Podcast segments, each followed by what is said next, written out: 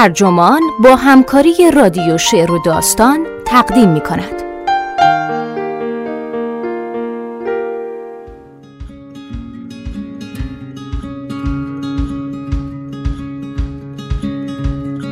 لطفا کمی غیر بهداشتی باشید. نویسنده مت ریکتل مترجم محمد معماریان منبع نیویورک تایمز ترجمه شده در وبسایت ترجمان. گوینده اکرم عبدی.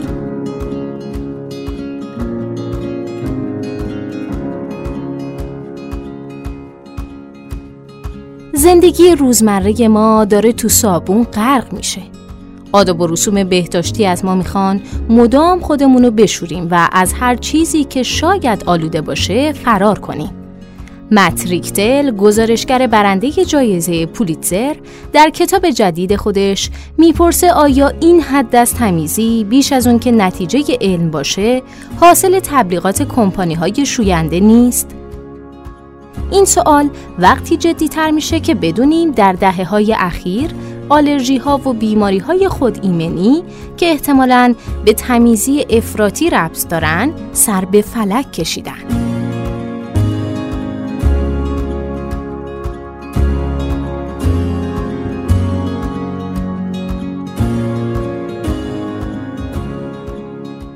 آیا خوبه که انگشت توی دماغتون کنید؟ نخندید این سوال از منظر علمی قابل توجهه آیا واسه بچه هاتون بهتره که انگشت توی دماغشون کنن؟ آیا بهتر خاک بخورن؟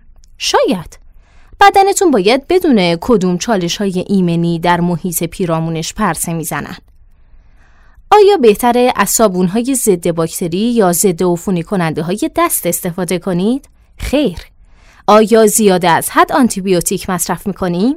بله. دکتر مگلمون متخصص امراض پوست که بیماران مبتلا به آلرژی و اختلالات سیستم ایمنی رو معالجه می‌کنه میگه به بیمارانم میگم وقتی غذای کف اتاق ریخت لطفا برش دارید و بخوریدش. صابونای ضد باکتری رو دور بریزید. خودتون رو ایمن کنید. اگه واکسن جدیدی اومد بدوید و بزنید. هر واکسنی که بوده به بچه هم زدم. و اشکالی هم نداره اگه خاک بخورن. نسخه دکتر لمون برای بهبود سیستم ایمنی به همینها خاتمه پیدا نمی‌کنه. اون میگه نه تنها باید انگشت توی دماغتون کنید بلکه بهتر اونو بخورید. او با کمی شوخ طبعی به این حقیقت اشاره می‌کنه که سیستم ایمنی ما اگه تعامل منظمی با دنیای طبیعی نداشته باشه مختل میشه. دکتر لمون میگه سیستم ایمنی ما باید مشغول باشه. طی میلیون ها سال طوری تکامل پیدا کردیم که سیستم ایمنیمون مدام تحت حمله باشه. ولی حالا کاری نداره که انجام بده. فقط هم لمون نیست. پزشکان و ایمنی شناسان برجسته دیگه هم مشغول تجدید نظر در شیوه تعاملمون با محیط هستند. شیوه هایی که مبتنی بر گند زدایی و گاه وسواسی و افراطی هستند. چرا؟ اجازه بدید به لندن قرن 19 هم برگردیم. شماره 29 ژورنال هومیوپاتی بریتانیا که در سال 1872 منتشر شد، حاوی نکته ای بود که انگار خبر از آینده می‌داد. در این شماره اینطور نوشته شده بود: میگن تب یونجه نوعی بیماری اشرافیه و تردیدی نیست که این بیماری اگه کاملا منحصر به طبقات بالای جامعه نباشه به ندرت گریبانگیر کسی جز تحصیل کردگان میشه. تب یونجه تعبیری عمومی برای آلرژی های فصلی به گرده ها و سایر محرک هایی که از طریق هوا منتقل میشن. دانشمندان بریتانیایی که می‌گفتند تب یونجه یک بیماری اشرافیه بیراه نرفته بودند. بیش از یک قرن بعد در نوامبر 1989 یک مقاله بسیار اثرگذار دیگه درباره تب یونجه منتشر شد. این مقاله کوتاه با حجمی کمتر از دو صفحه این عنوان رو یدک می‌کشید. تب یونجه، بهداشت و اندازه خانوار. معلف به شیوع تب یونجه بین 17414 کودک متولد مارس 1958 پرداخته بود. در بین 16 متغیری که این دانشمند بررسی کرده بود به گفته خودش چشمگیرترین رابطه بین احتمال ابتلای کودک به آلرژی تب یونجه با تعداد خواهران و برادرانش بود. این رابطه معکوس بود. یعنی هرچه تعداد خواهران و برادران کودک بیشتر می‌شد، احتمال ابتلاش به آلرژی کاهش پیدا می کرد. به علاوه کودکانی که برادر یا خواهر بزرگتر داشتند کمتر از همه احتمال داشت آلرژی بگیرن. این مقاله فرضیه ای رو مطرح کرده بود. آنچه جلوی بیماری های آلرژیک رو می‌گیره سرایت در اوایل کودکیه که از طریق تماس غیر بهداشتی با خواهر یا برادران بزرگتر منتقل میشه یا از مادری گرفته میشه که به واسطه تماس با فرزندان بزرگترش به او سرایت کرده. این مقاله در ادامه می گفت کاهش اندازه خانواده، بهبود امکانات خانوار و استانداردهای بالاتر بهداشت شخصی طی یک قرن گذشته فرصت سرایت بین اعضای خانواده های جوان را کمتر کرده. این شاید به افزایش بروز بالینی بیماری های آلرژیک منجر شده باشه که بین افراد ثروتمندتر ظهور می‌کنه. همونطور که انگار تب یونجم همین وضع رو داشته.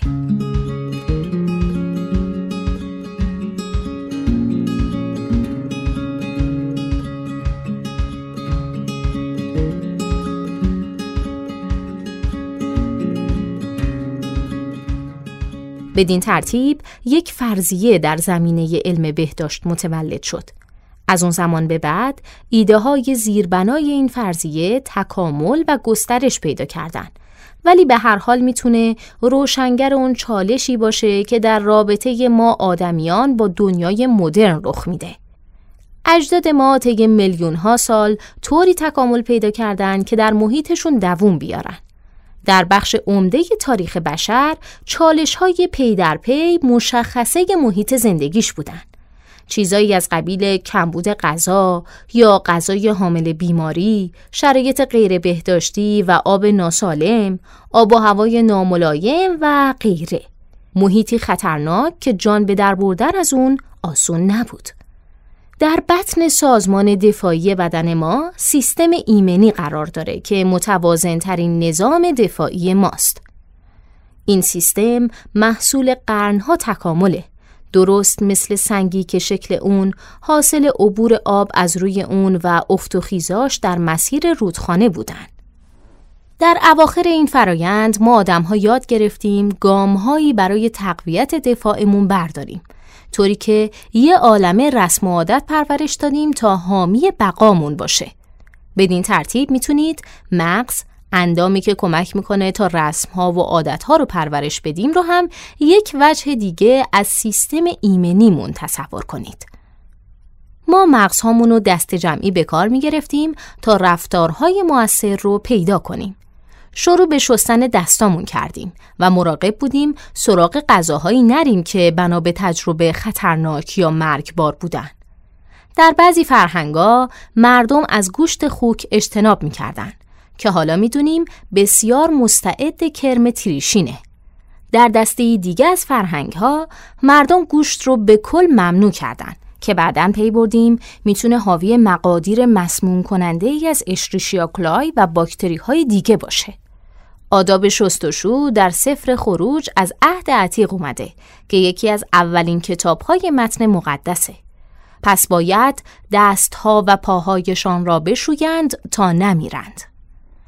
ایده هامون تکامل پیدا کردن ولی سیستم ایمنیمون به طور کلی نه. البته نه به این معنا که سیستم ایمنی هیچ تغییری نکرد. این سیستم به محیطمون واکنش نشون میده. وقتی با تهدیدهای مختلف مواجه میشیم سیستم دفاعمون درس یاد می‌گیره. اون وقت بسیار بهتر می‌تونه در آینده با تهدید دست و پنجه نرم کنه. ما بدین ترتیب با محیطمون وفق پیدا می‌کنیم. ما ده ها هزار سال دوام آوردیم. بالاخره به جایی رسیدیم که دستامون رو بشوریم، کف خونمون رو جارو کنیم، غذامون رو بپزیم و برخی غذاها رو کلن کنار بذاریم. و همینطور بهداشت حیواناتی رو که پرورش میدیم و برای غذا می‌کشیم بهبود دادیم. به ویژه در نقاط ثروتمندتر دنیا آبمون رو تصویه کردیم و سیستم لوله کشی و کارخانه های تصویه فاضلاب ساختیم. باکتری ها و سایر میکروب ها رو جدا کردیم و کشتیم. فهرست دشمنان سیستم ایمنی کوتاهتر شده و خیلی از اونها تا ابد از بین رفتن. ولی حالا بدنهامون نشون میدن که نمی‌تونن با این تغییر کنار بیان. ما یک ناسازگاری بین سیستم ایمنی یکی از قدیمی ترین و چکشکاری شده ترین توازن سازهای جهان و محیطمون آفریدیم. به لطف همه اون آموخته های قدرتمندی که نژاد انسان داشته، تعامل منظممون رو نه تنها با انگل ها بلکه با باکتری ها و انگل های خوشخیم هم به حداقل رسوندیم. موجوداتی که در آموزش و چکشکاری سیستم ایمنی یاورمون بودن. یعنی اون رو تربیت کردن. حالا در ایام خردسالی سیستم دفاعی ما با عوامل موزی کمتری مواجه میشه چون نه تنها خونه هامون تمیزترن بلکه خونواده هامون هم کوچیکترن یعنی تعداد بچه های بزرگتری که میکروب به خونه بیارن کمتره غذاها و آبمون پاکتره و شیرمون استرلیزه است برخی پژوهشگران فقدان تعامل با اون همه میکروب هایی که در طبیعت با اونها برخورد می کردیم رو مکانیسم دوستان قدیمی نامیدن. سیستم ایمنی وقتی که درست تربیت نشه چیکار می‌کنه؟ واکنش های زیاده از حد نشون میده. چیزایی مثل هیره یا گرده آزارش میده. به اون آرزه مبتلا میشه که آلرژی میگیم. یعنی حملات مزمن سیستم ایمنی یا همون التهاب به گونه مزر، آزاردهنده و حتی خطرناک. به گزارش مرکز کنترل و پیشگیری بیماری، درصد کودکان آمریکایی که آلرژی غذایی دارند در بازه 1997 1999 تا 2009 2011 50 درصد افزایش پیدا کرده در همین بازه آلرژی های پوستی 69 درصد جهش پیدا کردند که باعث شده 12.5 درصد از کودکان آمریکایی به اگزما و مشکلات دیگه مبتلا شن.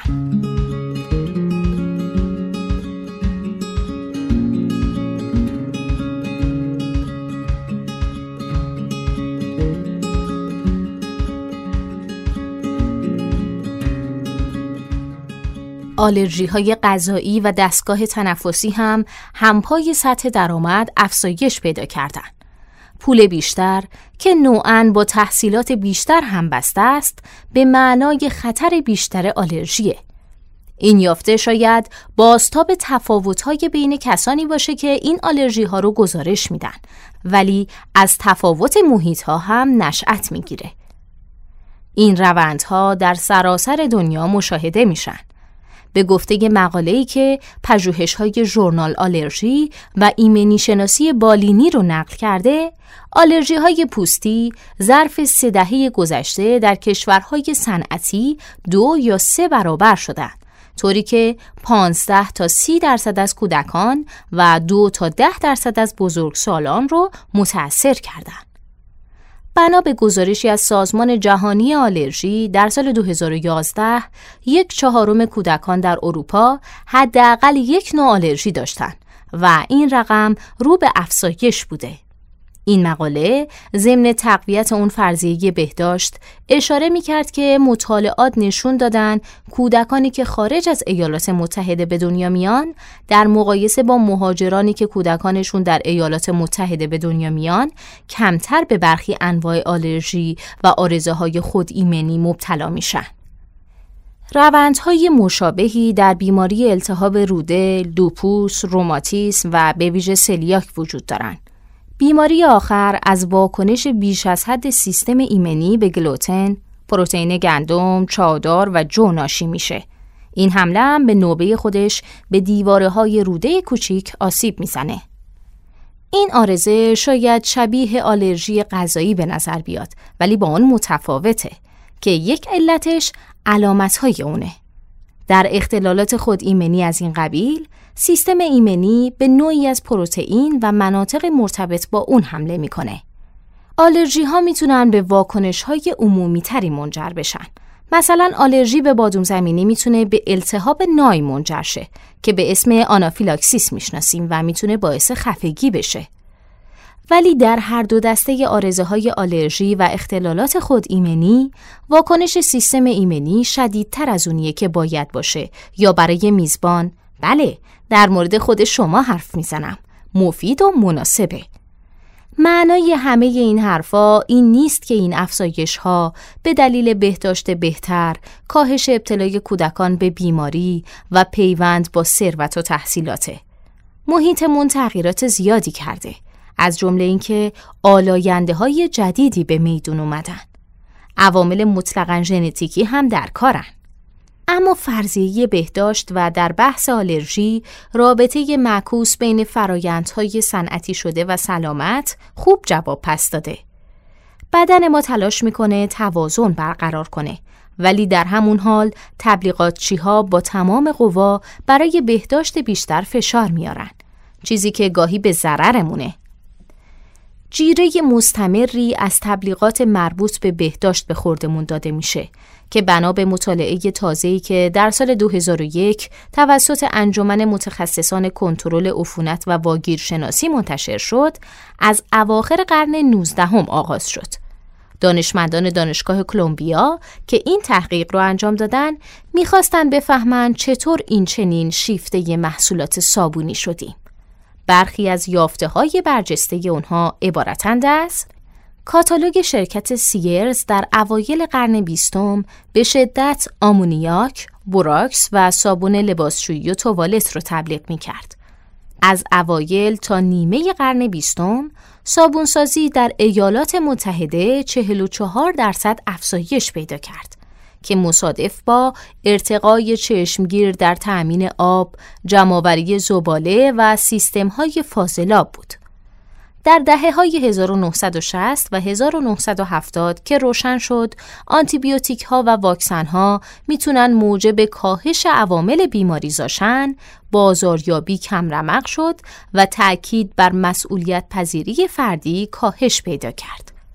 ولی از اواخر دهه 1980 بازار این محصولات بهداشتی برای مصارف خانگی و شخصی 81 درصد جهش کرد. معلفان به دلواپسی دوباره مردم به حفاظت علیه بیماری های واگیردار اشاره می کنند و میشه تصور کرد که ایدز هم در این توجه نقش داشته. اگه اهل بازاریابی هستید نباید از هیچ بحرانی ساده بگذرید و اون پیغام ها هم بالاخره تأثیری داشتن. این مطالعه به یه نظرسنجی گالوب در سال 1998 اشاره می‌کنه که پی برد 66 درصد از بزرگسالان نگران ویروس و باکتری بودند و 40 درصد معتقد بودند شیوع این میکروارگانیسم ها در حال افزایشه. همچنین گالوپ گزارش داد که 33 درصد از بزرگسالان نیاز به تمیز کننده های ضد باکتری برای حفاظت از محیط خونه رو ابراز کردند و 26 درصد معتقد بودند برای حفاظت از بدن و پوست به اونها نیازه. اونا اشتباه می‌کردن و حتی پزشکانم اشتباه می‌کردن.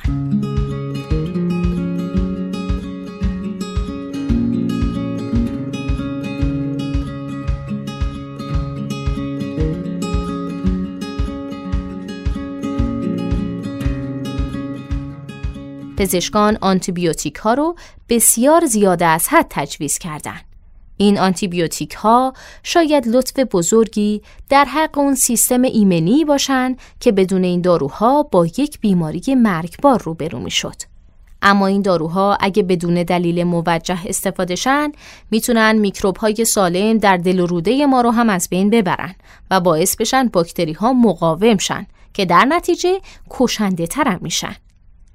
دانشمندی که در سازمان بهداشت جهانی مسئول اقدامات برای تدوین یک سیاست جهانی برای محدودسازی استفاده از آنتیبیوتیک ها بود به من گفت که از منظر فلسفی درسی میشه یاد گرفت که با یک قرن تلاش های بازاریابی در این حوزه تعارض داره. اون میگه وقتی تلاش کنیم همه ریسک ها رو از محیطمون حذف کنیم ایمنتر نمیشیم. این دانشمند دکتر کی جی فوکودا گفت باید ایده نابودسازی این چیزها در محیط پیرامونیمون رو کنار بذاریم. این ایده صرفاً بر اومده از یک ترس و بس. آیا بخش عمده تلاش های بهداشتیمون به واقع کاربردی، ارزشمند و محافظ جان انسان ها بودن؟ بله. آیا زیاده از حد واکنش نشون دادیم؟ گاهی از اوقات بله. آیا باید انگشت توی دماغتون کنید؟ یا به تعبیر دیگه آیا اون میل به انگشت توی دماغ کردن می‌تونه بخشی از یک استراتژی بدوی باشه که دامنه میکروب های موجود در محیطتون رو به سیستم ایمنیتون اطلاع بده؟ این نیروی محتاط رو به کار واداره و متوازن ترین سامانه دفاعیتون رو تربیت کنه؟ بله، احتمالش هست. خلاصه اینکه از منظر فرهنگی احتمالا هنوز نباید حداقل در انظار عموم انگشت توی دماغتون کنید. ولی طرح این سوال از منظر علمی به شکل تعجب برانگیزی بجاست.